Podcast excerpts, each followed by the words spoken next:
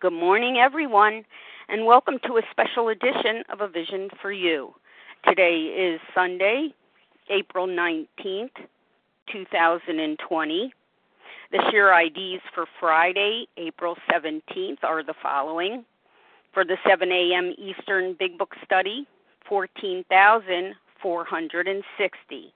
That's 14460. And for the 10 a.m. Eastern Big Book Study, 14,461. That's 14461. This morning, A Vision for You presents Promises Coming True Even in Loss and Grief. OA stands for the proposition that the 12 steps gives us freedom from the bondage of our disease and sets us on a new path, clearing the way to the promises of recovery. OA's 12 steps are a group of principles, spiritual in their nature, which, if practiced as a way of life, can expel the obsession to compulsively overeat and enable the sufferer to become happily and usefully whole. We submit to a simple process that is not easy, yet takes us to a place we've never been. The results are disproportionate to our efforts, yet our efforts are required to sustain and enlarge it. Hence, the Big Book states that we trudge the road of happy destiny. Trudge to walk deliberately and slowly with a lot of effort. Those of us who trudge the road of recovery know that pain, adversity, and challenges are a part of life and a part of our journey. Trudging is the work of a lifetime. There are some hills we climb over and over again from the bottom, day in and day out. Yet there are certain instances, certain fateful dips and rises in the terrain of our destinies that reconfigure the altitude of our entire landscape. During these ordeals, we can be either tossed to the abyss or hoisted on high. The adversity during these times, we in recovery have a choice a choice to implement the 12 steps and strengthen our reliance on God. Through the process of the 12 steps and a relationship with God, we can be lifted and elevated to a different plateau. Yes, we can experience the promises of recovery even in pain, even in adversity, even in loss and grief. Joining us to share her experience, strength, and hope on this topic is Phoebe B., a recovered compulsive overeater from Vermont. Phoebe is dedicated to the 12 step path of recovery, and she's here to carry the message of recovery. And it's with great appreciation and a pleasure to welcome Phoebe to the line. Good morning, Phoebe. Good morning, Leah, and thank you for your service and thank you for the opportunity for me to share my experience, strength, and hope. Um, so I'm going to first talk a little bit about uh, what what happened, what was it like, and then I'm going to move into the promises. The first 10 minutes will be a little bit of um, history um, about me as I am an abstinent food addict from Vermont.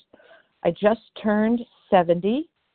Um, I am maintaining between an 80 and 85 pound weight loss. My highest weight was 250 pounds. So there you get the statistics.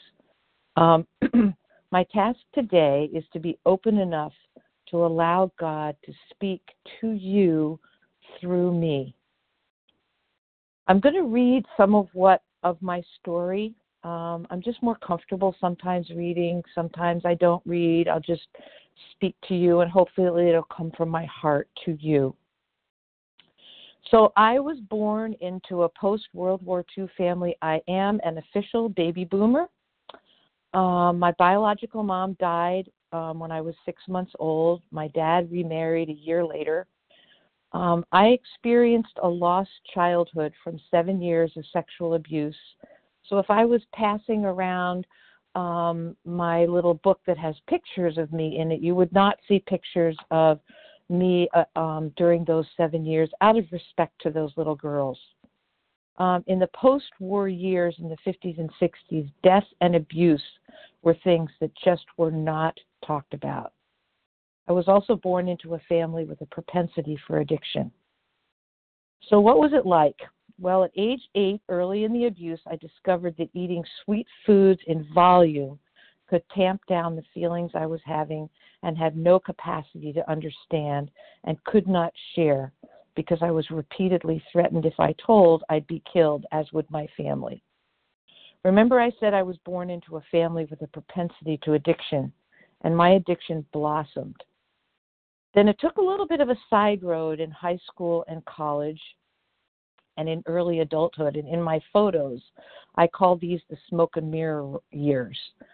Um, on that side road, I was still into food, but with the addition of illicit drugs, sports, restricting, then binging, over exercising, smoking, food came, food as the main addiction came cascading back to me when, as an elementary school principal um, in the early 1990s, a child of age eight revealed her abuse to me. I did all the professional things to advocate and care for her. And then I fell back into the food to quell those same feelings I had at age eight and had no capacity to deal with. I didn't have the capacity to deal with those um, at that time in my early 40s either. And I'm just going to stop here for a minute because I want to say that I know that there are many people on the line today who also have lost childhoods due to sexual abuse. Flour, sugar, volume, overspending for the next three decades. I gained weight very quickly. And I asked myself, would it be experiences, travel, clothing that would be the fix? Maybe therapy, maybe hiking 100 miles in the Rockies. I was in and out of therapy with lovely people who had no capacity to deal with a food addict who also had a trauma history. I did commercial weight loss programs, all the things you probably have done, self help books, thousands spent on everything you spent money on. That thing was going to be the fix, including medications Prozac, Zoloft, Wellbutrin, Topamax. I lived in purgatory. From the outside, um, I was a single mom living the perfect divorce. I've had two successful careers. I was a respected community member. I had a wonderful second marriage with a well blended family. The underbelly of that suicidal thoughts, manipulation, lying, debt. I couldn't stop eating and I couldn't stop from starting. I got a lot of acknowledgement from my community, family, friends. I received local awards, state awards, national awards. I had boxes of thank you cards that I saved. And I think I saved them because it was never enough. That box, that two boxes, that three boxes in my closet were never enough.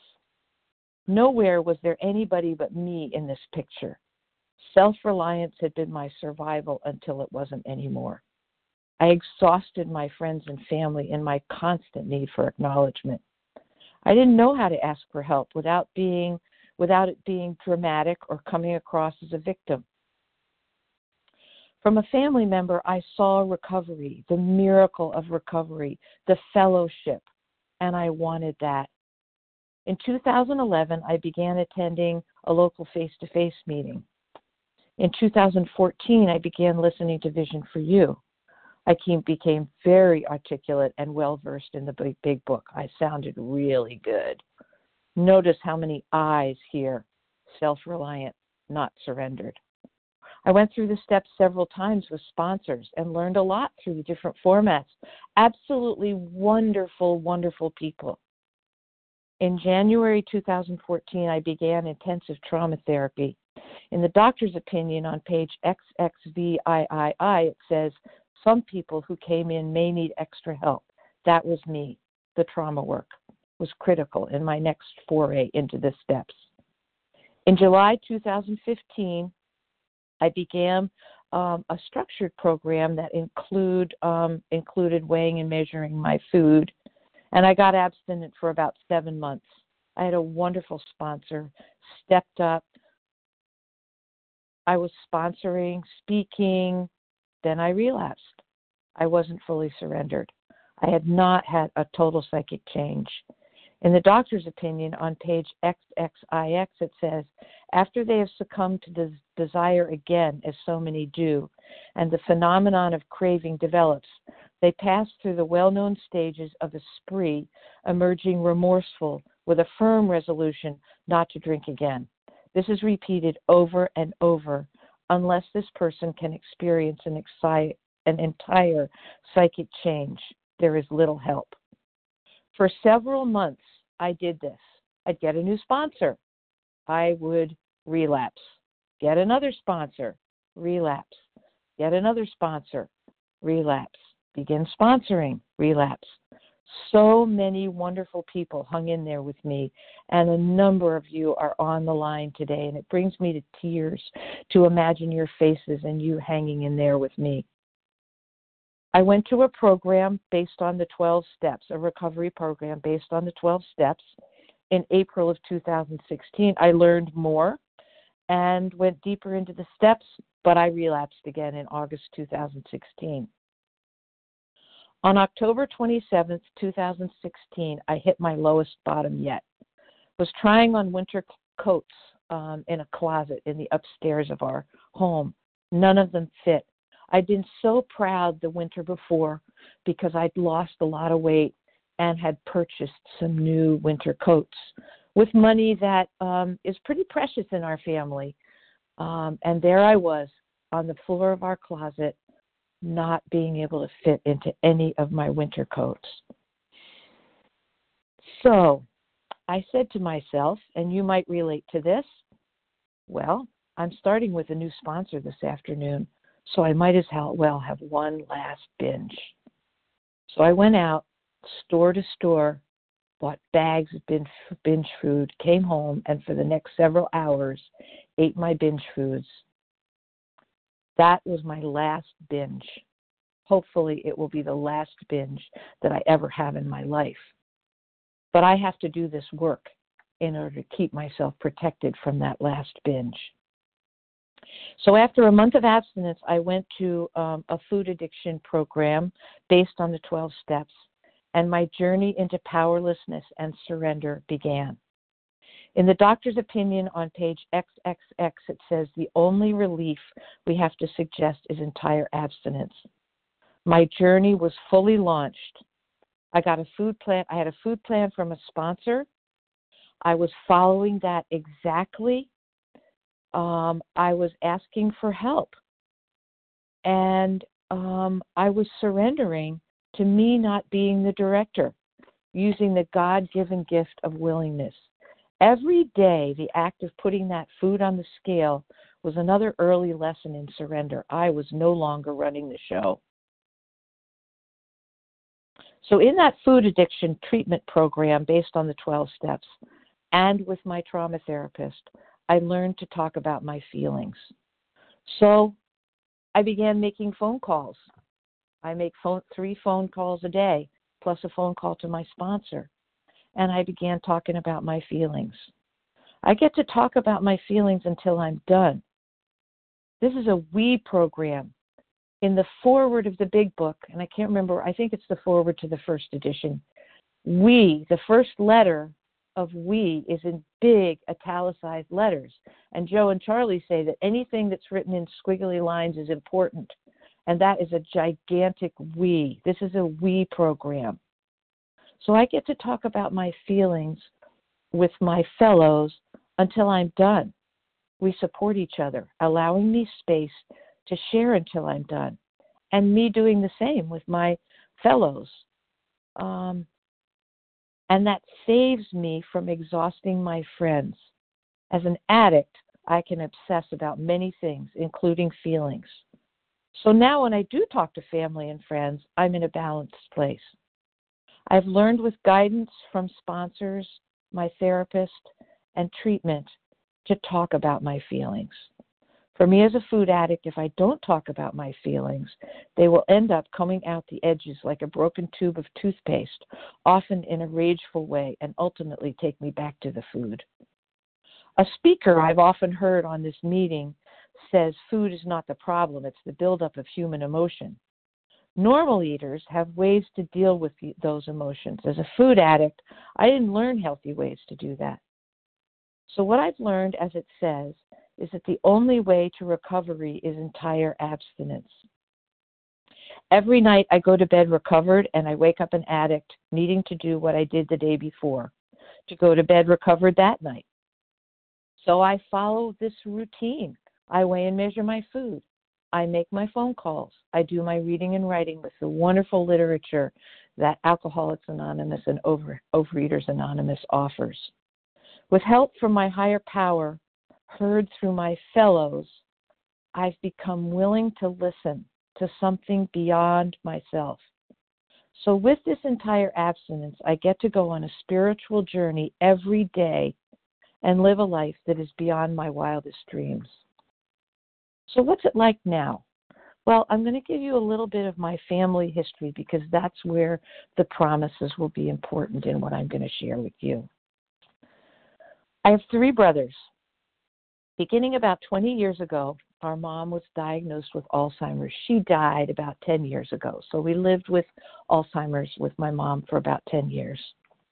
For 10 years, I was her main advocate and caregiver, communicating regularly with my brothers and sister in law. As she declined for each of us, our grief in that long goodbye, and if you've ever lived with a person that um, succumbs to Alzheimer's, it is a long goodbye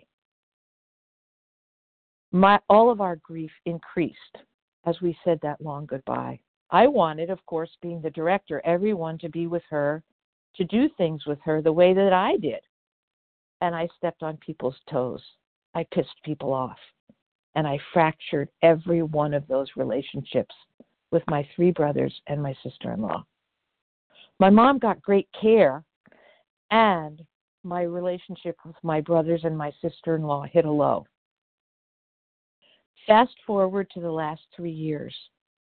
My favorite brother, David, my youngest brother, was diagnosed with rare and aggressive prostate cancer. My relationships had been improving because of my recovery work.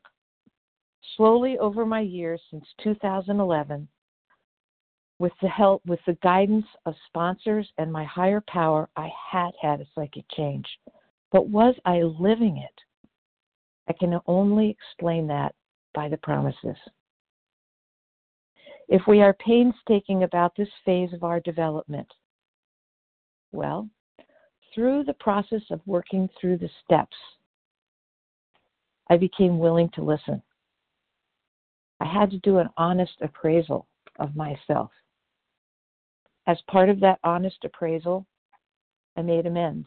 And those amends lasted over several years and they became living amends with my brothers and my sister in law. I became honest in my daily calls. It began to shift me away from self reliance to God reliance. To share in my, in my phone calls my basic instincts of pride, security, personal relations, and as I did those things, the greater my surrender became. It is a painstaking process and only possible with entire abstinence. On page 485 in the big book, in the story Building a New Life, it says, What I've learned is that it doesn't matter. Hardships and losses I've endured in sobriety, I have not had to go back to drinking. As long as I work the program, keep being a service, go to meetings, and keep my spiritual life together, I can live a decent life. So as I move into this next part, I may get a little bit tearful. Um, and I'm just going to describe to you the scene that I'm that I'm sitting in right now. So I have a sun porch, and I'm sitting where I do my prayer and meditation every day, where I do my phone calls every day. Um, it's not really really warm outside yet, but inside this sun porch, I have um, flowering plants. There's a forsythia bush blooming outside my window. And I'm surrounded by pictures of my family, my brothers, my brother David, pictures of me and David in our 20s, in our 30s, in our 40s. And so now I'm going to get into the tough part. On December 23, 2019, David came to see me to tell me he didn't have long to live. On February 11, 2020, David died. We will not regret the past nor wish to shut the door on it. My past informs my future. On page 124 in the family afterword, it says, Cling to the thought that in God's hands the dark past is the greatest possession you have, the key to life and happiness for others. I know that I have a propensity to be the director and be in charge. It's actually a character defect and an asset at the same time. I'm very organized. This summer, I organized a family reunion for my family, and it was one of the greatest gifts my family ever had. David was doing pretty well at that point, and he came. My brothers came, nieces and nephews came, children came, grandchildren came, and we had a delightful three days, and it was an incredible gift. And that was me using my gift of being organized. But there's a very fine line for me between being the director and being organized as a gift. And I know that. Through this painstaking process, I have learned that I have to be ever vigilant about that. So, going into the weeks of David's passing, God guided me to be open, honest, listen well and deeply. When I didn't in the past, I, al- I almost ruined my relationships. We will comprehend the word serenity and know peace.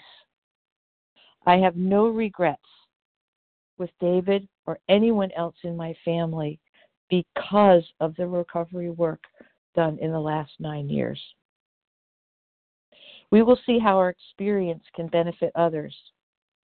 I know I couldn't have done any of what I was guided and able to do during the last three years without this work. I share freely with everyone, old and new, just how this work helped me to be present for every single member of my family. And it's been hard. Um, I have three brothers, and I will never say I had three brothers. I have three brothers. And we are all very, very different. My two older brothers have been challenging in the past. I've been challenging. David's been challenging. My sister in law has been challenging. But we're all human beings. And through this process, I was able to be present for every one of them, including my husband, my family of origin, my daughter, my stepdaughters, my grandchildren, the feeling of uselessness and self pity will disappear. During mom's decline, I was constantly manipulatively, subtly grasping for acknowledgement, and it only pissed people off, especially my sister in law, David's wife. I was absolutely not spiritually grounded. Now I am. It's through this painstaking process that I can be spiritually grounded, but there's never graduation. It's something I have to do every single day. I never asked for help during those years with mom. Now I do. I ask for help every day. I did during those difficult weeks at the end of David's life. I asked for help. And there are some of you on the line today who gave me that help and were there with me at every moment. And even though I wasn't physically with you, you were holding my hand. Because I did, I could be present when I was there. We will lose interest in selfish things and gain interest in our fellows. My way of grieving is becoming super organized. During mom's decline, I expected everyone else to follow suit. With David's decline, leaning into my higher power through prayer, meditation, fellows, I was able to appreciate and acknowledge others' ways of grieving. It's not linear. Self seeking will slip away. Self seeking is when I allow someone else's response or reaction to define my self worth. During mom's decline, the more pissed off people got, the more defensive I became.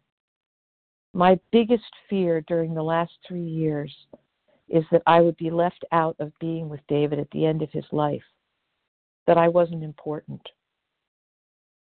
Through this spiritual work, I learned to be patient and wait to be invited in. This was steps one, two, and three work constant praying, meditation, talking, writing, leaning in. David's family is a very private family, and when any crisis happens, their wagons are a tight circle around their campfire. I intuitively knew that mine was perched right at the edge in those last few weeks. And when they were ready, the circle would open, and it did on February 8th. And I just want to tell you a little bit about February 8th. It was really, really cold, but it was a beautiful blue sky day in Vermont with a lot of snow, a new, a new snowfall. Um, I'm a very active person, and I was snowshoeing in the woods with my dog. And I had, had found a rock to perch on. It was I was I was snowshoeing up a mountain I found a rock to perch on. And I was just thinking about David. I knew that things were really bad with David. I'd been texting back and forth with my niece, but my wagon was still perched on the outside of the campfire. So I came out of the woods and um, my phone rang. And it was my sister in law. And she said, Phoebe, David's really declining. She said, There are signs. And she was crying.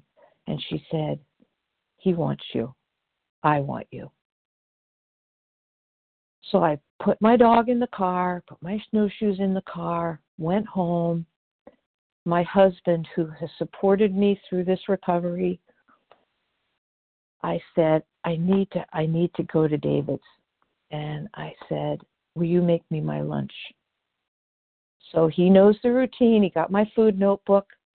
He made my lunch, packed it up for me. I got in the car and I went over there and I spent every day there until David died on February 11th. Our whole attitude and outlook upon life will change. I received a gift, the gift of being present with David and his family, as well as my other two brothers.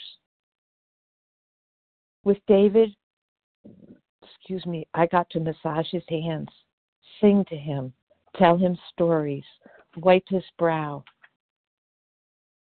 So for those few days before February 11th, he was cognizant enough so that we could actually talk. My two other brothers came from far away. One lives out of the country, and that was quite quite something getting him here. And thank goodness, thank you God, that the coronavirus pandemic had not hit yet.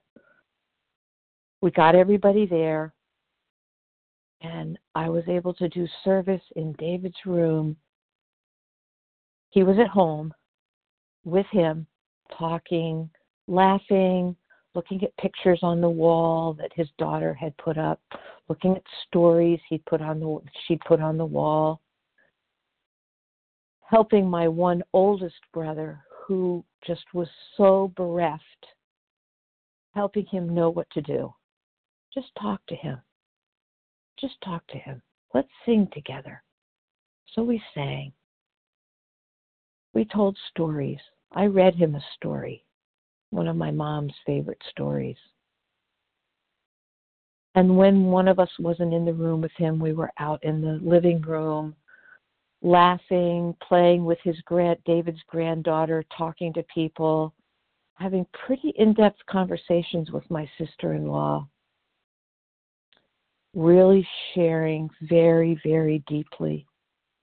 And then on his last day, he was in a state um, where it was clear that he was, it was his final hours. And I'd been with both of my parents when they died, so I knew I knew that really shallow breathing. I knew what was coming. He was sweating. I got to wipe his brow.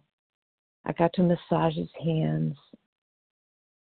I had a lot of time alone with him that afternoon. And I just did the things that I'd done the few days before. And then an hour then an hour before he died, I was able to tell him that it was okay for him to go. And then my older brother and I left to come back to where we live. And um, it was a pretty hairy drive because it was snowing and it was foggy and it was slippery and it was dark. Got home, and about 20 minutes after I got home, my nephew called and said, He's gone. And I had no regrets. Fear of people and of economic insecurity will leave us. I was afraid, but I shared it and it dissipated. I'm not afraid now. My biggest fear in every resentment turnaround that I've done is that I'm not important and invisible.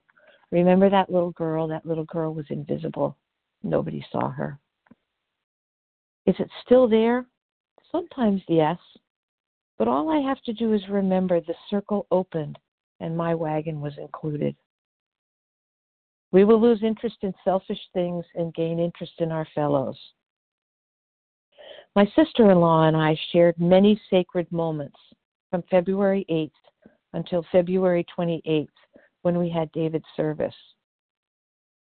When that was all over, I intuitively knew and said it to my to my fellows and my husband that I was under no illusion that we'd be best buds again.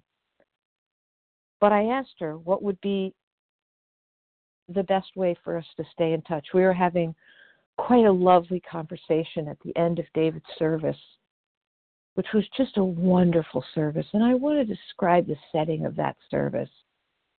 The setting of that service was in a beautiful place in Vermont. It had snowed, there was lots of snow around.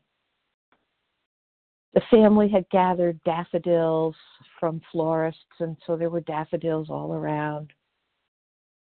And late in the afternoon, the clouds lifted, and right smack in the middle of the this was in a round barn with 17 17 sides right smack in the middle of that middle window was this beautiful snow-covered mountain called Camel's Hump, and to left to the left was another beautiful snow-covered mountain called Mount Mansfield.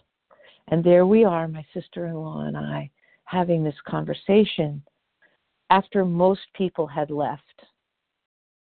And she was just sharing some of what had happened for her in pulling together this service and um and we talked a little bit more and I said, You know, how would be the best way for me to stay in touch with you? What feels right to you? And she said, Email and text. So every week since then, I sent her an email just checking in. And a couple weeks ago, I got a response thanking me for that week's long email, and I chuckled. That was one of her criticisms of me during mom's decline. Too many emails. The emails were too long. And at that time, I took great offense for that. This time, I took no offense and took it as okay, a little too much, back off, and I have. and I've received short texts from her. In fact, last night I got um, I got an email from her asking me for the address of somebody who had RSVP'd for the service. So um, the family asked me to be the person who would receive RSVPs for this service. It was a very large service. There were probably about 300 people there. And um, they were asking for RSVPs so that they would know how much food for the caterer and make sure that the space was could accommodate the number of people. So I received the RSVPs and so I had the email addresses of the people who RSVP'd. So last night I got a an email from my sister-in-law just kind of giving me a very quick update on how she was and could I send her um, an email address. Now my tendency would be to go, woohoo, she sent me an email and I can write back to her. I didn't initiate it. Well, because of this program, I said, just cool it. So I sent her a very short email saying, Glad to hear you're doing well. And here's the email. And I said, I saw some hepatica in the woods um, a few days ago. Spring is coming. And that was it. That was pretty good for me. We will know intuitively how to handle situations that used to baffle us. So, my two older brothers and I were asked to speak at David's service. And um, we were asked by my sister in law um, and, and niece and nephew to speak, to, to write a composite written by the three of us. Now, the three of us are very, very different and the three of us had very different relationships with David. There's a pretty big age difference between my oldest brother and David. My oldest brother is 13 years older than David. So there's a pretty wide age span, and our and our experiences were very very different. And um, we really struggled with this, the three of us. And I was so cautious in talking with them. I did not want to step on their toes. And so, you know, we came up with a way to do it. And I said, I'd like to be the one to read this at the service. And um, so on this particular day, it was a Friday, another beautiful, sparkling Vermont cold, snowy day, blue, blue sky um, I got an email from my two older brothers who said, Well, you know, we're not really very happy with how this is all progressing, and we want to do a video chat this afternoon. I thought, Oh, shit. Excuse my language. Oh, God, how are we going to how are we going to deal with this? So I sat down and I said a little prayer and asked for some guidance because I was going over to my sister in law's and niece and nephew's home um, that afternoon to get together. My daughter was coming and we were going to take a walk. And so I asked for guidance. What should I do? And the answer that I got was, You'll know. You'll know what to do. So I got in the car. I put on beautiful music. And I just kept hearing that from my higher power. You'll know what to do. So we got there. We sat around in the kitchen for a little while. I was talking with my um, my sister-in-law and my niece and my nephew in the kitchen. My daughter was talking to my niece in the uh, other room, and we started talking about the service. And this was it. I would know, and I did. And I said, you know, we're having kind of a hard time um, writing a composite you know, the three of us have such different relationships with David. And my nephew, who can be kind of cut and dried about things sometimes, he said, "What? So, Phoebes, you want um, you each want some time?" I said, "That would be great." He said, five, five minutes. That's enough for each of you." I said, "That would be wonderful." He said, "Done." He sounded just like my brother. And then my sister-in-law said, "Thank you for your honesty." Are these extravagant promises? We think not. They're being fulfilled among us, sometimes quickly, sometimes slowly. They will always materialize if we work for them. On page 100, in Working with Others, it says, When we look back, we realize that the things which came to us when we put ourselves in God's hands, and that's what I did that snowy day, that beautiful, beautiful day driving over the mountain. I put myself in God's hands. When I when we do that, it says, when we put ourselves in God's hands, the outcome was better than anything we could have planned. Follow the dictates of a higher power, and you will presently live in a new and wonderful world, no matter your present circumstances. Morning. How are you doing? Somebody, somebody is unmuted. How are you doing? In the story, Gutter Bravado, on page 511 in the Big Book, it says, Words cannot begin to describe the feelings in my heart as I sometimes ponder how much my life has changed, how far I've come, and how much there is yet to discover. I owe the discoveries and journey to the grace of God and three words of the 12 steps continue, improve, and practice. And humility is the key. I always heard people talk about living in 10, 11, and 12 continue, improve, and practice. That's what that means, living 10, 11, and 12. Recovery is dynamic, it's not static. I have to work every day at continuing to self assess, improve by asking God for guidance to do something different, like my prayer to ask for help, to know what to do to say to my sister in law about speaking, to be willing to listen and be da- different, and then to practice is to take action. When the time was right, I knew it. And I acted by being honest and sharing the challenge. So before I close, I want to just say that surrounded by, my family on this beautiful sun porch, my husband is in the other room listening. I feel so grateful for this program of recovery and the promises. I hope what I've described to you is my recovery in action. And I hope that these experiences in my life through grief and loss have somehow resonated with you and have helped the promises to be living and vibrant through my story. And thank you for allowing me to share. I'll pass. And thank you, Phoebe, for this beautiful and inspiring presentation. Thank you for sharing your experience with all of us this morning. Phoebe's contact information will be given at the conclusion of this recording, so you'll need to stay tuned for that.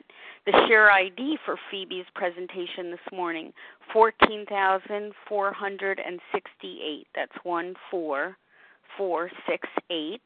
We will now transition to question and answer segment. You can pose a question by pressing star 1 to unmute. I need your name, including the first letter of your last name. Marcia. Marcia. What's your initial? Uh, D. D. Simone J. Simone J. Veronica B. Terry K. Terry K. I missed two prior to that. Veronica B. Aaliyah S. Veronica B.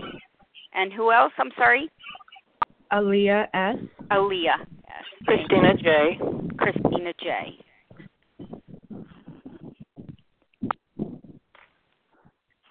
Okay, that's a great group to get us started. Again, it'll be Marcia D, Simone J, Veronica B, Aaliyah S, Terry K, and Christina J. Everybody, please mute, except for Marcia D. Questions only, please. Thank you. Go ahead, Marcia. Phoebe, thank you so much, and my sympathies to you and your family. But what a beautiful, beautiful gift you've given us today. Um, my question is just um, your journey beyond, um, how you continue to put your program into action as you uh, continue to resolve your grief and go forward without David? Oh gosh, Marcia, thank you for the question. Um, I think my journey beyond um, is to keep doing what I've been doing. Um, every day, I follow my food plan. I do reading and writing. Um, I talk to my fellows about what's on my mind. Um, this morning, before I spoke, um, I had some um, conversations with fellows about how I was feeling. Um, I talked to David this morning. Um, I went outside to feed the birds, and I know that one of the things that he did while he was dying was watch the birds. So this morning I watched the birds too. I cried this morning. I cried a little bit on this line, and I will just keep going forward with that, um, talking about what's in my heart and um, praying and meditating. Um, and leaning into the program and into my higher power. And, you know, it's basically what I do every day, um, whether I'm in grief or not joy, grief, um, you know, and without grief and suffering, I really can't experience joy. So thank you for the question, Marcia. Yes, thank you, Marcia. Simone J., your turn. Hi, thank you so much. Um, that was amazing. I this is Simone J in Florida. Um, I heard at the beginning of your share that you said you were going to um, hopefully speak to us, um, you know, through the higher power. And I was thinking in my head, yeah, yeah, yeah. And um, it's exactly what I needed to hear. I too um, lost a brother, um, also three brothers um, and I also say I have three brothers, even though one has passed. My brother used to feed the ducks when he was dying. Um, I um, actually recently, like a couple of days ago, wrote a letter to my brother. Um, I have trouble connecting with um, with my higher power and with knowing that my brother's there. Um, I I know that my higher power is there. I I have faith in it, but sometimes I don't feel it, and I don't know if I'm looking to feel some kind of like electricity connection, or or what it is. And I I just thought I'd ask how you um, connect. Like, is there a practical thing that you do? Thank you. Simone, thank you for the question. I'm sorry for your loss also. Um, it's a great question. You know, in the big book, it talks about how we um, we know that we when we turn on a light switch, the electricity is going to go on.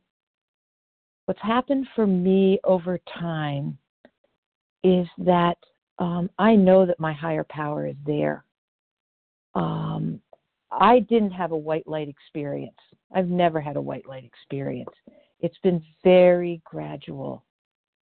And the things that I do every day allow me to be an open channel to my higher power. Um, following my food plan, the clean food food plan. I have no substances in my body. That's the first step is to allow me to, to hear what my higher power has to say. Getting quiet. And sometimes that quiet is in the woods Sometimes it's, it's in the dark of the early morning. Sometimes it's listening to favorite hymns. I have a Spotify station that I made that has favorite hymns on it. Sometimes I was raised a Quaker, and um, sometimes I go to Quaker meeting. Sometimes I go to church. Sometimes it's it's in the silences. Sometimes it's in um, a smile that I see on one of my grandchildren's faces. Sometimes it's having a lovely conversation with a fellow or a friend. Um, so my higher power is all around me, and it's am I open enough to hear it? So I know I know that my higher power is there. Can't touch it. I can't feel it. It's an intuitive sense, as it talks about in the spiritual experience. It's just that known sense that something greater than me is out there. So I hope that answers your question, Simone. Thank you, Simone, for your question this morning. Veronica B., your turn. Star one to unmute. Hi, Veronica, compulsive overeater calling from California. Uh, good morning. Thank you for your share. Um, God, I want to ask so many questions, but um, want to be mindful of the time. Uh, you mentioned, uh, I love how you describe when taking care of your mom, the long goodbye. I have a 79 year old mother with Alzheimer's, uh, two years into it, and I am a part time caretaker. And uh, I don't know how every time I leave her, I cry in the car because of I've never heard anyone describe anything like a long goodbye, and that's how it feels. It feels like a long goodbye, or I feel like I'm grieving the person I used to once know, and uh, also I'm grieving that my boyfriend lives in Spain, and so we can't see each other. So every day I feel tremendous grief. And my question is, and I'm supposed to create a concept of my higher power and being in program for all these years. I feel very uninspired. My question is how do you feel how do you get the feeling of like keep going, keep going with all the feelings of grief and just everything you've experienced? How do you keep going? Thank you. And thank you for your share. It's just so beautiful. Thank you, Veronica. And um, I'm sorry to hear that you're having to go through that with your mom. Um, well, first of all, um, I was not in recovery when my mom was um, going through Alzheimer's. Uh, and so your question is how to how do you keep going through grief? And I think it's again doing the same thing that I did yesterday and the day before, and um, gratitudes. Mm. I do five gratitudes every single day. Um, and my daughter and I have this very sweet thing that we now do every morning. Early in the morning, we share three gratitudes. And I mean, I can tell you a gratitude right now, looking out my window, is I have two forsythia bushes that are blooming. Those of you who live in warmer climates, you know, that's not a big deal. Here in Vermont, it is a big deal that I have this burst of yellow outside my window. I'm watching the birds on the bird feeder right now. Um, there's so much to be grateful for that gets me out of myself and into appreciating what's all around me. Um, you know, it might be um, at the grocery when I go to the grocery store. I go to the senior hours on Thursday mornings now at the grocery store, and the um, the um, produce manager uh, was a student when I was a um, an elementary school principal, so I've known her for years. And she's been looking more and more stressed out. Every week when I go, I say, Thank you, Jackie thank you for the work that you're doing. I say it to the cashiers. I say it to the people that are stocking the shelves. I say it to our postman. We put a big sign up out on our mailbox on our porch the other day saying, Thank you for delivering our mail every day. Finding gratitude in the sm- what seem to be the smallest things, you know, the joy that you might see in um, the squirrels playing outside um, so it's seeing the joy and gratitude because, like I said a minute ago, feeling you cannot feel joy unless you feel sorrow and, and, and grief. You know, it's the yin and the yang of it. Um, so I would say, you know, gratitude, that's a pretty simple way to begin is to just look out your window and what are you grateful for? You know, if you're in a place where you can go for a walk, boy, that's something to be grateful for right now. That's for sure, because there are a lot of people who can't do that. You know, your boyfriend who's in Spain, um, might not be able to do that right now. Um, my brother, who lives in Lima, Peru, he can't go out. He's grateful that he has a balcony. And I say that to him when I talk to him every week. I am grateful that you can get out on your balcony and get some fresh air. So that's what I would say. Start with gratitudes. Thank you. Thank you, Veronica. Yes, thanks, Veronica, for your question. Aaliyah S., your turn. Star one to unmute. Hi, this is Aaliyah S. in California, and my question is you mentioned doing trauma work, and I wasn't sure you experienced that when you were slipping and sliding with all the previous sponsors and relapsing and getting abstinent.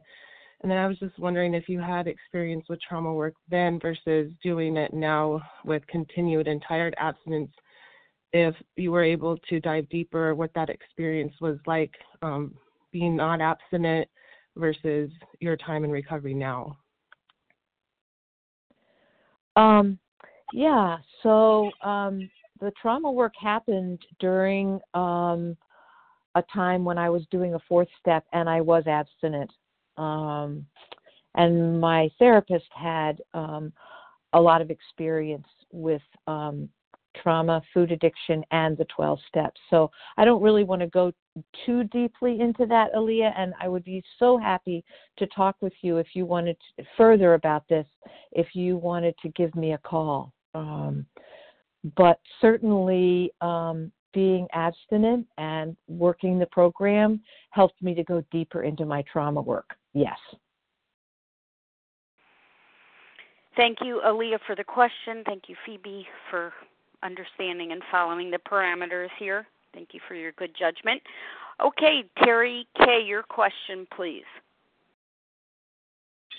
This is Terry K. from Missouri, and I too um, would like to call you offline about trauma and grief, but I will stick with my question, which is relating to feeling invisible.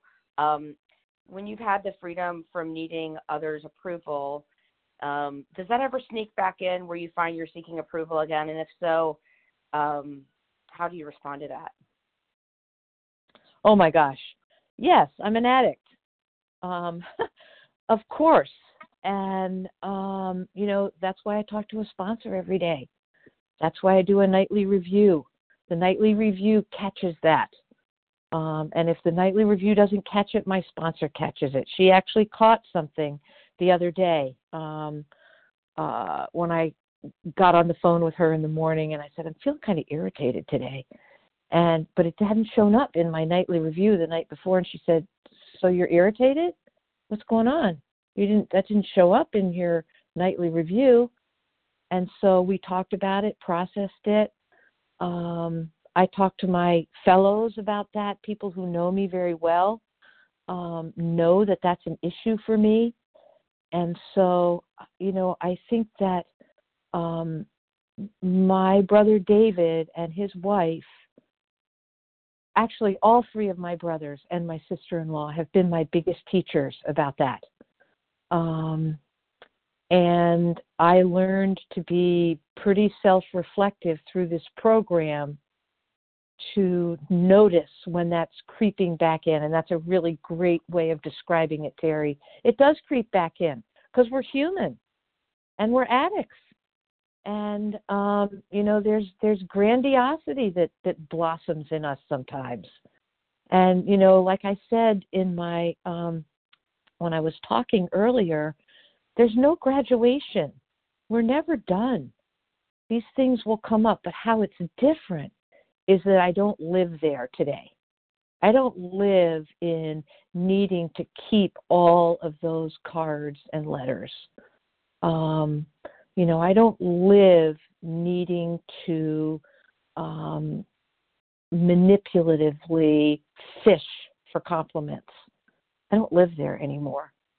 Um, but does it creep in? Yeah, it does. And we have a program to lean into and a higher power to lean into to help us to not live there. So thank you for the question.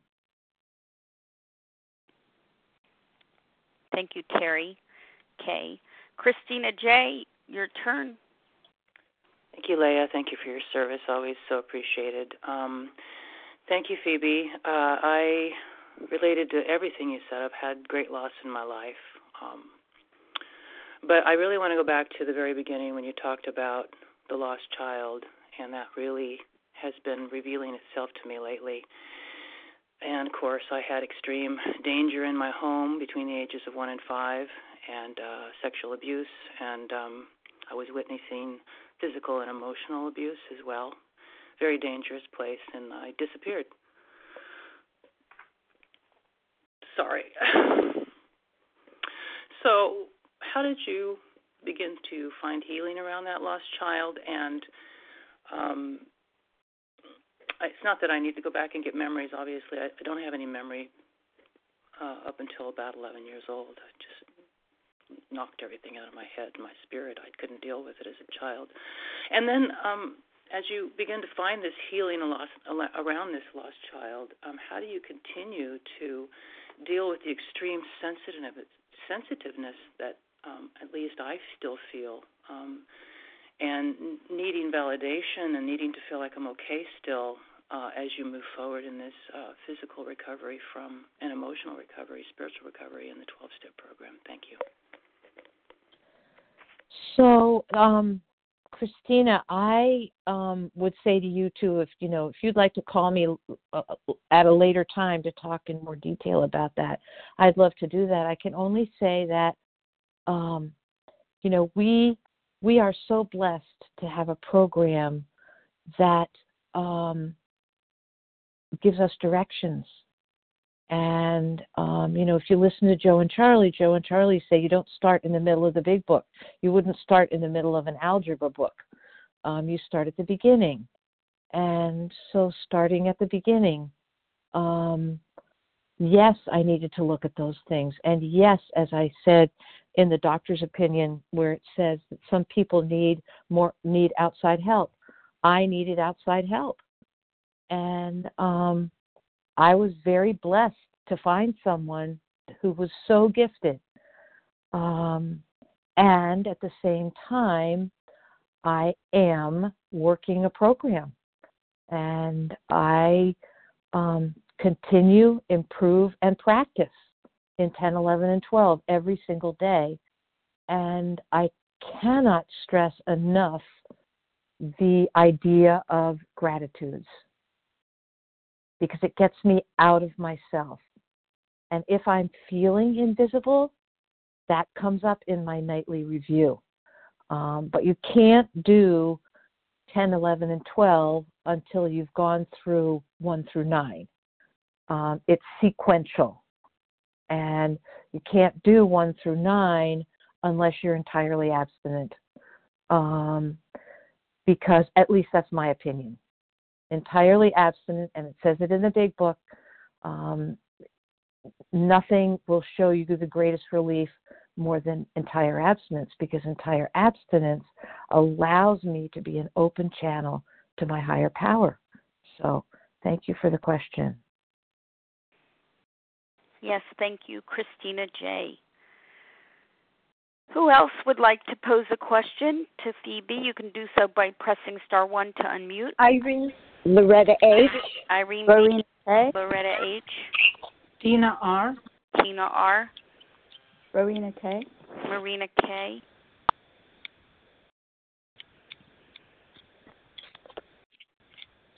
Anyone else? This may be our final invitation for questions. Leah, you heard Irene, right? Correct. Yes. Thank you. Star one. Michael. Michael. Leah S. M. Michael M. Leah S. Jessica G. Jessica Kathy Joe P. The Kathy Joe. Judith R. And Judith R. will wrap it. Okay, excellent. Everybody, please mute except for Irene B., followed by Loretta H. Thank you. Go ahead, Irene, with your question, please. Good morning, beautiful ladies. What a beautiful service that you are doing for each and every one of us. I am so very grateful for this amazing talk lately. The all these talks have been so incredibly powerful. I'm Irene B., a gratefully recovering bulimic from Baton Rouge, Louisiana. Um, I couldn't agree with you more about the gratitudes. I found that to be the antidote to any negativity. So I, I I'm so thankful that, that you really focused on that. My question to you is uh, you talk about your nightly review. I was hoping that you could elaborate on that a little bit, if you don't mind, please. Sure. So um, thank you, thank you, Irene. So in the big book, um, it tells us that um, at the end of the day, we look at um, it says, when we retire at night on page 86, we constructively review our day. Were we resentful, selfish, dishonest, or afraid? Do we owe an apology? Have we kept something to ourselves which should be discussed with another person at once? Were we kind and loving toward all? What could we have done better? Were we thinking of ourselves most of the time, or we or we or were we thinking of what we could do for others, of what we could pack into the stream of life? Um, and there's more to that paragraph. So um, that's what I do every night, at the every day. At the end of the day, I answer those questions. Um, and some days it's no, I wasn't resentful. No, I wasn't selfish. No, I wasn't dishonest. No, I wasn't afraid. And other days it's pretty robust. Um, and what I've been taught is that if I did a 10th step during the day, Step 10 says we continue, and in that paragraph of the 10th step on page 84, continue is written four times in that paragraph.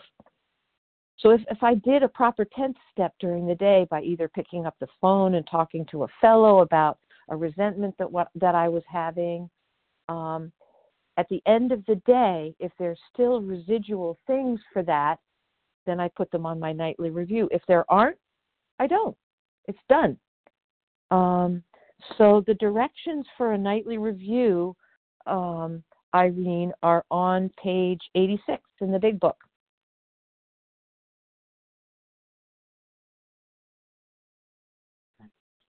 Thank, Thank you, you, Irene. Thank you, Irene, Thank you. for your question. Loretta H., your turn. Star one to unmute.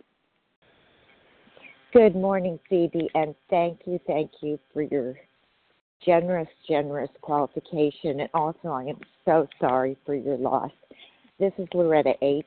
from Raleigh, and my, one of my favorite passages is My Darkest Past is My Greatest Asset. And um, you have spoken about how you managed as a youth because of survival, and now as me as an adult, I want to know how you digest what is the difference between you said you're very organized and I am too. I'm a very busy lady or consider myself very busy. And the difference between that and service and how you get to that place of neutrality. Because I struggled with that and so I would love to know how you well how you digest it.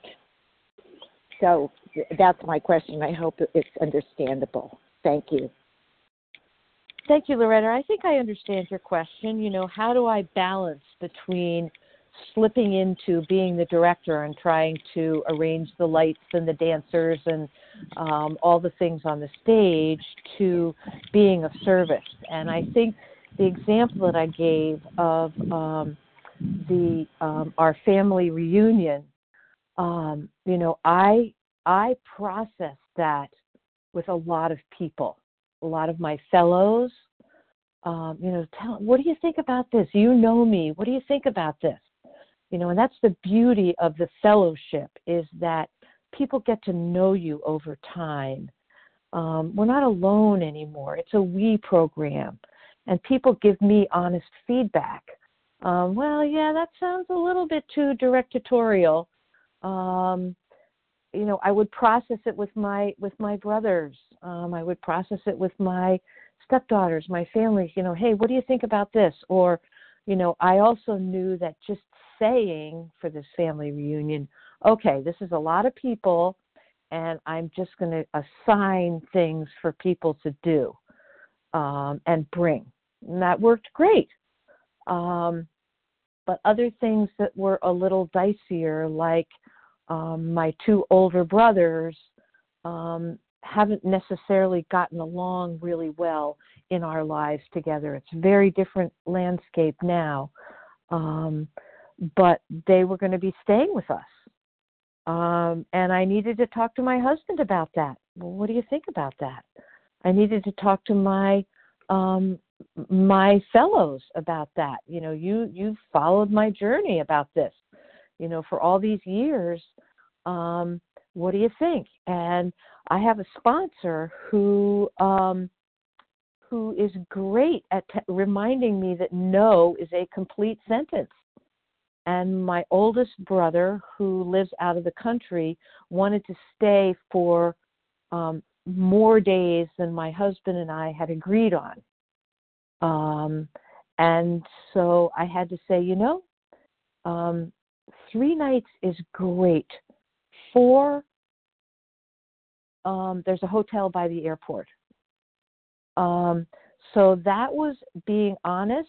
It was setting boundaries, um, and it was also being compassionate that he was coming a long way, and you know we'd love to have you for three nights. So you said how to digest that, and it's just it's it's the constant continue, improve, and practice. Steps 10, 11, and 12. Look at it, continue, review it, 11 and then be of service. So thank you for your question, Loretta. Thank you, Loretta. Tina R. Star one to unmute. Hi. Hi, this is Dina R. Actually, Dina R. Tina. Mm-hmm. Dina R. Thanks for the correction. Um, so I just want to say thank you so much, Leah. Thank you, Phoebe. That was such a beautiful description of how you're going through pain, just managing pain and crisis, like during daily life. Um, I could really relate when you were talking to a lot of things, especially part where you were saying about um, over, like being overkind to people and how they retaliate. Um, my question is about when it comes up to processing emotions with fellows. Um, so trauma work can definitely can bring up, pulls out emotions, and that can lead to resentments. So I've been working on not spilling too much of myself with emotional sharing. That's one of the things, issues I have to work on, and not being overly reliant on others and asking for advice.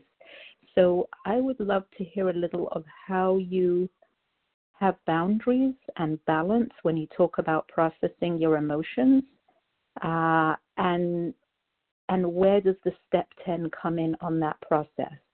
because sometimes I've found like the step 10 will just cut it short and then there's no emotions. And I have found timing, like how much time I'll cry for a bit and then go and do a 10th step. But I'm looking for more ideas of how because life is always different.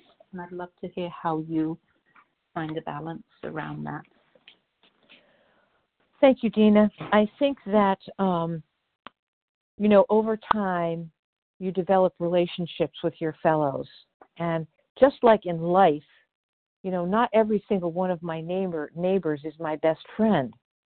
Um, you know, not every single fellow that I talk to is my best friend. But I have I have a core of people that I talk to on a regular basis and we share emotion. Like I said in my share, that I get to talk about my feelings until I'm done there are some people that I talk to that I feel safe doing that with. There are other people that I don't know as well, um, you know, and we may talk about some things, but not a lot, and it's my choice as to how deep I want to go. And it's your choice to decide how deep you want to go. Um, and the 10th step, um, you know, when I get an uncomfortable feeling during the day, you know, somebody made me mad, um, you know, I have to look at myself and say, okay, what's my part in this? Um, yep, maybe that person did have a part in it, but what is my part? and then I get to talk about that with my fellows. Um, I pick up the phone and I say, you know, I really need you to do a 10 step turnaround right now. Um, and I know who I can call to do 10 steps who will not just say, not just have it be, oh, that was nice, or, oh, yeah, you're doing a really good job, um, you know, sort of join my team, but people's people who will um, push me and say, uh, wait a minute here. You know, first of all, where's God in this? And um, you know, you're you're living in the story. Where were you selfish? Where were you self-seeking? Where does your pride come into this? So I think the phone calls help you seek out um, a group of people who you can do that with. So thank you. Thank you very much, Thank you. Dina R, for your question. Marina K, star one to unmute. Hi, Phoebe. This is Rowena. Um, thank you so much for your talk and thank you for sharing that with us. It was just so tender and I was really moved by it.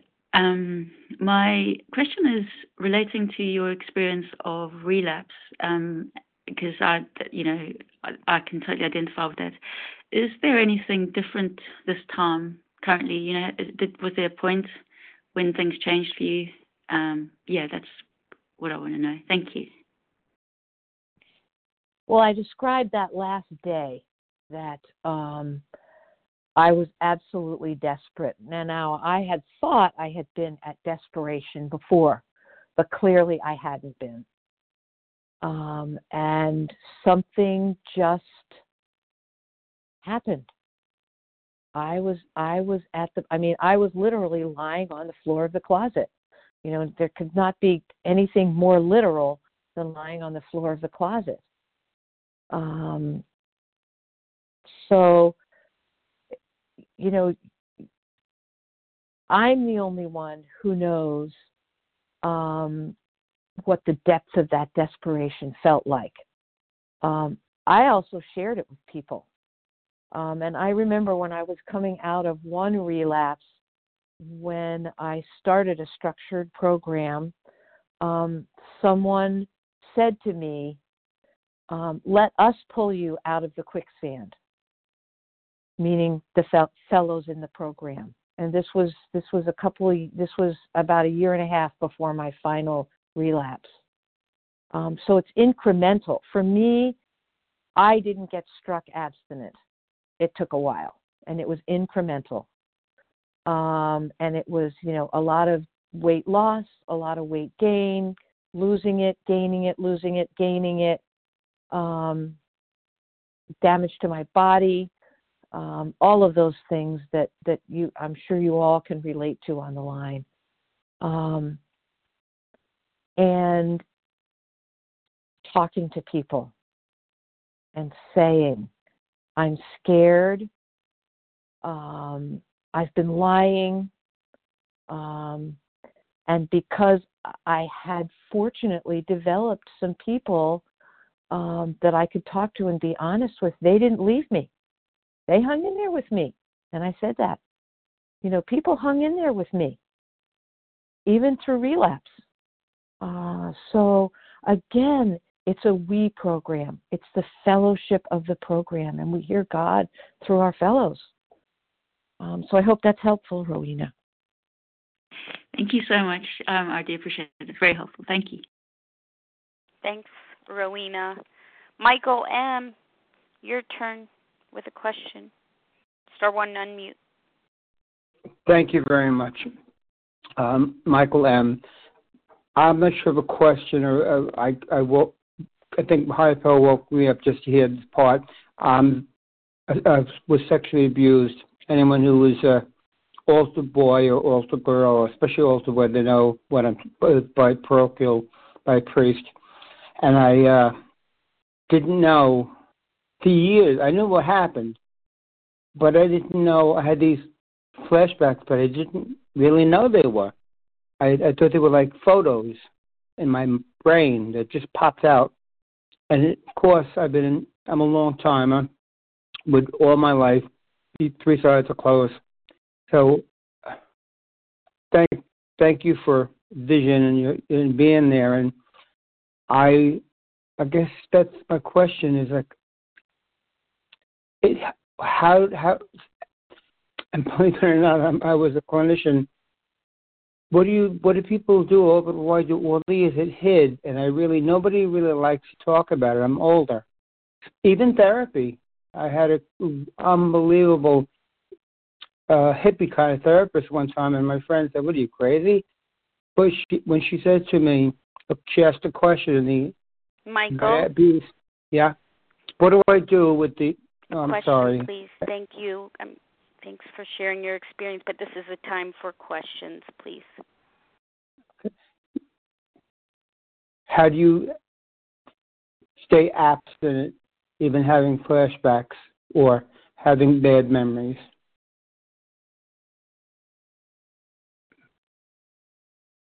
That's my Um, question. May- Okay. may- So, Michael, I don't want to get into too many details, um, Mhm. and I would be happy to talk with you outside of this um, about that experience. Um, so, I'm going to be giving my number at the end of the meeting. So, feel Okay. free to give me a call, okay? Thank you very much. Okay. Thank you, Michael. Jessica B., your turn to ask a question, please. Hi, this is Jessica G in Florida, um, and it's G as in girl. Um, so I had a question for you, Phoebe. Thank you so much for your beautiful share, um, and I'm sorry for your losses. And um, I was wondering if when you were first working the steps, maybe when you first started or after a relapse, what what were the warning signs or those points as you were restarting, if you will, um, that that you were noticing you were still trying to control, trying to control um, yourself or the point or the program, and how how did you kind of find the humility to admit that and to um, and to give up? Great question. Um, I um, so I think the warning signs were I knew when I was lying. I knew when I was lying to my sponsor. Um, you know, I call my sponsor every day and commit my food. Um, I was not telling the truth. Um, you know, did I eat what I committed? Um, yeah, what I committed. My sponsor never asked me, Did you eat anything outside what you committed? And I thought that I was telling the truth, but I was really lying by omission because I was binging. Yes, I ate what I committed and a whole lot more. Um, you know, I'm the only one who knew I was lying and being manipulative. Um, you know, I'm the only one who knows that. And were they little nudges from God? Maybe. Uh, and once I started being honest, and honesty for me, like I said, for me, my first act of surrender every day is putting my food on the scale. And am I honest? Am I actually having one cup of cottage cheese? I committed a cup of cottage cheese. And am I actually eating one cup of cottage cheese?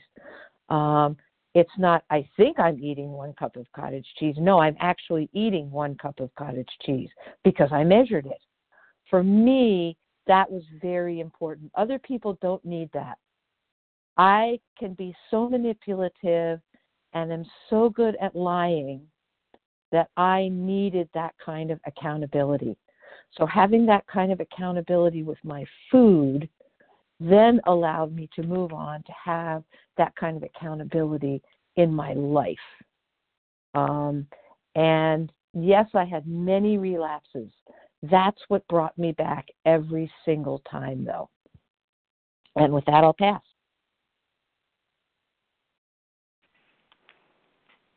Thank you, Jessica G, for the question. Kathy Joe P, you're up.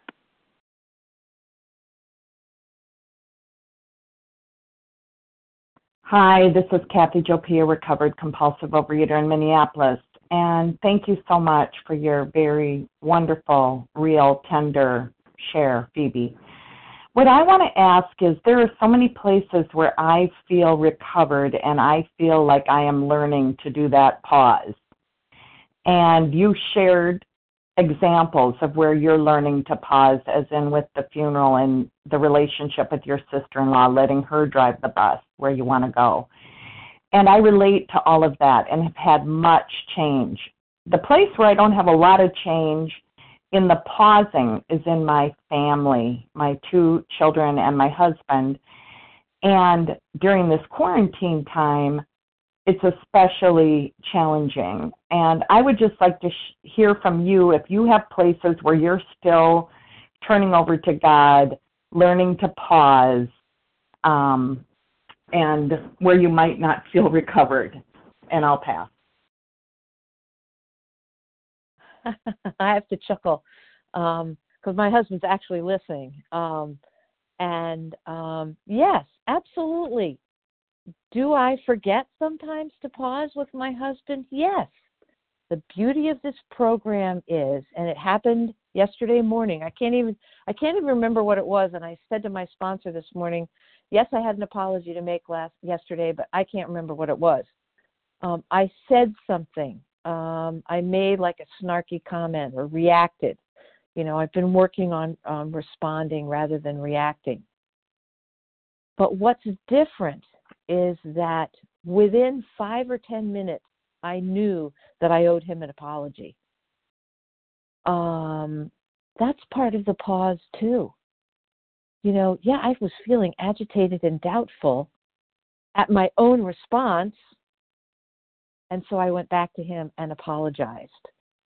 Um, am I perfect at it with him? Absolutely not you know, I said I, I answered to another person who asked a question a few minutes ago. I'm a human being, and um, you know, I can react sometimes.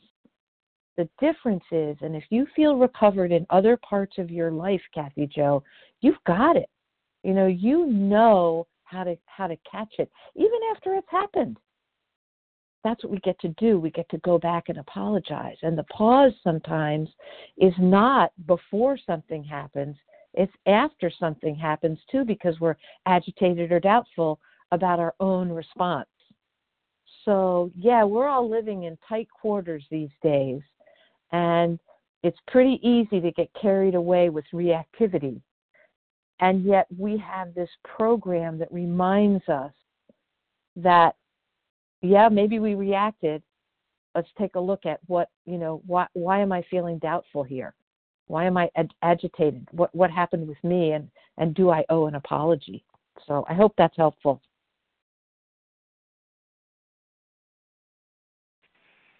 Thank you, Kathy Joe P, for your question. And Judith R, you'll be our final question. Have our final question for this morning. Thank you. Thank you, Leah. Thank you, Phoebe, so much. Um, I'm your Judith R. Gratefully recovered in Southern Vermont. I'm your neighbor, thank God. um, I'm always asking about the tenth step. Um, you did talk about it so far, but I'd like to know how many you do a day. How have you gone through phases of doing more and doing less? Um, yeah, that's my question. Oh, well, it's nice to have another Vermonter on the line. I know there's at least one other Vermonter on the line too. Um, mm-hmm. I I I don't necessarily do a lot of tenth steps during the day. Um, I am retired, so um, the person that I'm interacting with the most right now is my husband. When I was working, I might have had more 10th step fodder than I do right now. Um, and yes, I do go through phases of needing to do more, and it's often when I'm in that phase of wanting to be the director, you know, and that's what gets caught in the 10th step. Um, you know, there's no formula. We're all different, and we're all, our personalities are different, our demeanor is different. Um, how we operate in the world is different, and the people that we interact with are different. Um, so there, it's not a formulaic kind of thing. Um, so have there been times when I've done more 10 steps than currently? Yep, there are. Um, I think when I'm under stress, probably um, there may be more going on. Um, you know, with with the stress of work when I was working, and I just retired a couple months ago. Um, were there more? You know, with the with the stress of family stuff as we approached my brother's service, were there more? Yep, there were. Um, so I'm not sure whether that answers your question or not, but I hope so. Thank you, Judith R., for your question. Thanks to everybody who posed questions this morning. And of course, thank you so much, Phoebe, for giving so much of yourself this morning and sharing your experience, strength, and hope in such a touching and beautiful presentation. Much appreciated. We're going to, again, the share ID for Phoebe's presentation this morning, 14,468. That's 14468. Going to close in the way we always close on Sunday mornings from page 164 in a chapter entitled A Vision for You. Our book is meant to be suggestive only. We realize we know only a little. God will constantly disclose more to you and to us Ask Him in your morning meditation what you can do each day for the man who is still sick. The answers will come if your own house is in order, but obviously you cannot transmit something you haven't got.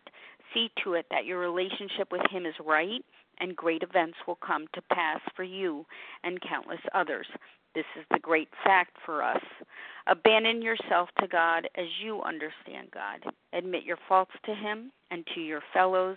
Clear away the wreckage of your past. Give freely of what you find and join us. We shall be with you in the fellowship of the Spirit, and you will surely meet some of us as you trudge the road of happy destiny. May God bless you and keep you until then.